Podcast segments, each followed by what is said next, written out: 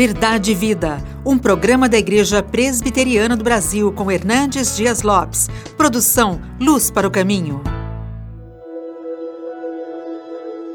Decorrido o turno de dias de seus banquetes, chamava Jó a seus filhos e os santificava. Levantava-se de madrugada e oferecia holocaustos, segundo o número de todos eles, pois dizia: Talvez tenham pecado os meus filhos e blasfemado contra Deus em seu coração.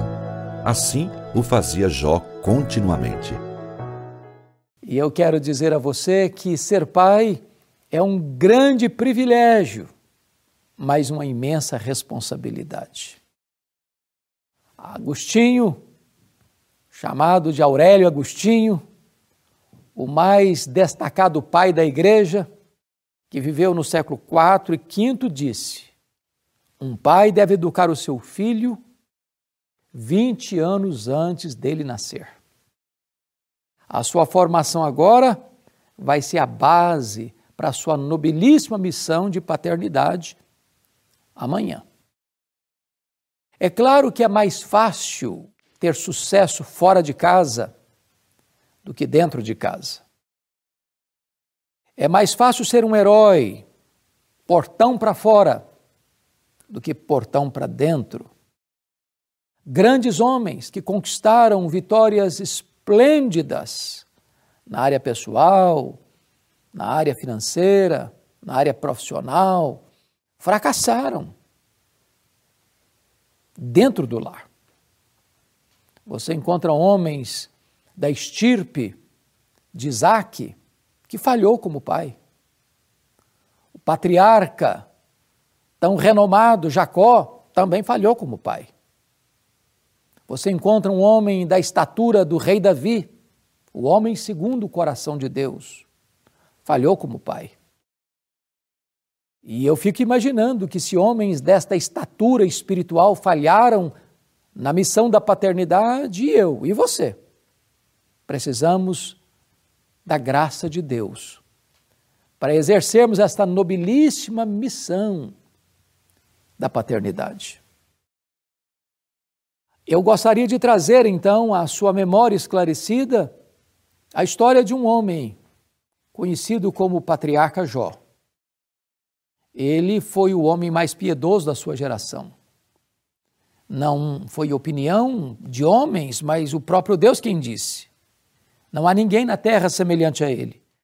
Um homem íntegro, reto, temente a Deus, que se desvia do mal. Ele tinha dez filhos. E o verso 5 traz para nós um roteiro da sua postura como pai. Porque diz a Bíblia que, decorrido o turno dos dias de seus banquetes, chamava Jó os seus filhos e os santificava. Jó era aquele pai que tinha liderança sobre os filhos mesmo depois deles casados, deles adultos. Ele tinha a capacidade de convidá-los, de chamá-los e eles virem. A vida de Jó era a base da autoridade de Jó como pai. Jó estava preocupado não com a vida financeira dos filhos, em primeiro lugar, mas preocupado com a vida espiritual dos seus filhos, em primeiro lugar. Jó os chamava não para dar palestras de vida financeira ou de como eles poderiam ficar mais ricos, ampliar as suas fortunas, mas Jó os chamava para santificá-los. Mas Jó não fazia isso apenas diante dos filhos, diz o texto que ele se levantava de madrugada e oferecia holocaustos segundo o número de todos eles. Eram dez filhos. Jó se colocava como intercessor dos seus filhos como sacerdote do seu lar. Ele se preocupava com a vida espiritual dos filhos. Ele velava e zelava pela vida espiritual dos filhos. E mais, o texto diz que Jó assim dizia: Talvez tenham pecado os meus filhos e blasfemado contra Deus em seu coração. Isso significa que Jó estava preocupado com a glória de Deus, mais do que com o sucesso dos filhos. Não importava para Jó os filhos demonstrarem uma vida bonita externamente, ele estava preocupado com o que estava no coração dos filhos. Era o zelo pela glória de Deus. Mas Jó não fazia isto ocasionalmente, de vez em quando, quando a coisa apertava, quando a crise chegava. Não. O texto termina dizendo: assim o fazia Jó continuamente. Ah, como nós precisamos de paz, da estirpe de Jó.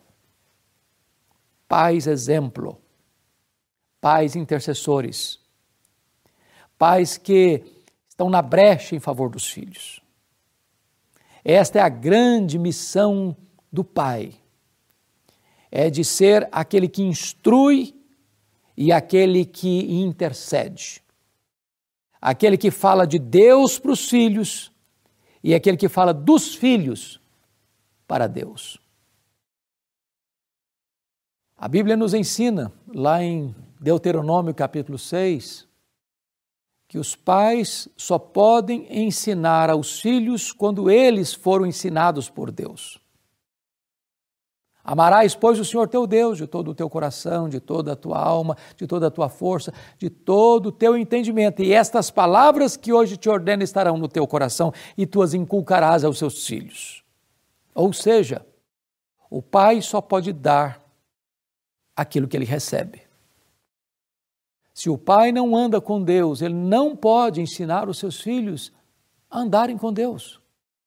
Se ele não estuda a palavra, ele não tem o que ensinar para os filhos. Se ele não é um homem de oração, ele não pode motivar os filhos a orar. Se ele não conhece, se ele não ama Deus, ele não consegue ensinar os seus filhos a amar a Deus. Albert Schweitzer disse com razão: o exemplo não é apenas uma forma de ensinar, é a única forma eficaz de fazê-lo.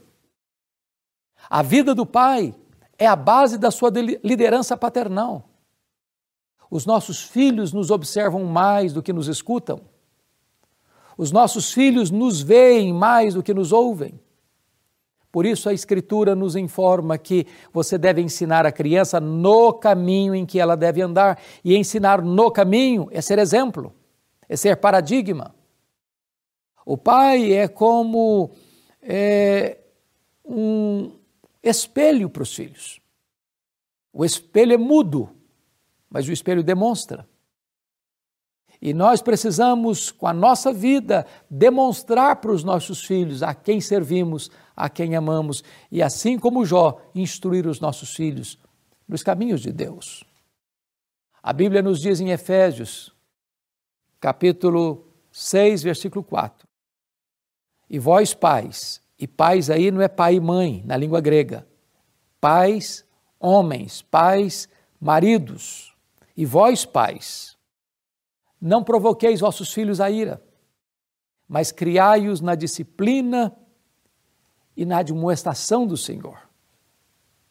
Você, pai, não pode provocar seus filhos a ira, para que eles não fiquem desanimados.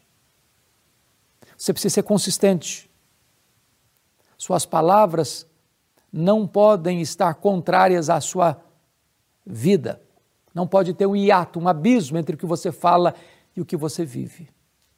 E desta maneira você vai instruir os seus filhos, tanto pela disciplina como pela palavra, tanto disciplina como admoestação. E você vai levar os seus filhos a conhecer a Cristo, tornando-se não apenas pai biológico, mas também pai espiritual dos seus filhos. Que Deus abençoe o seu coração, Pai. Eu quero orar por você. Você que é pai, pai adotivo, pai biológico, você que adotou alguém espiritualmente para cuidar desta pessoa, eu quero orar por você e dar graças a Deus pela sua vida. Deus, nós te rendemos graças para que tenhamos famílias saudáveis, homens de verdade, homens de bem, homens de valor na liderança da sua família. Pais que amem seus filhos, que orem pelos seus filhos, que ensinem os seus filhos o caminho da verdade. Assim oramos em nome de Jesus. Amém. Verdade e Vida, com Hernandes Dias Lopes, um programa da Igreja Presbiteriana do Brasil, produção de Luz para o Caminho. Luz para o Caminho, o Evangelho de Cristo através da mídia.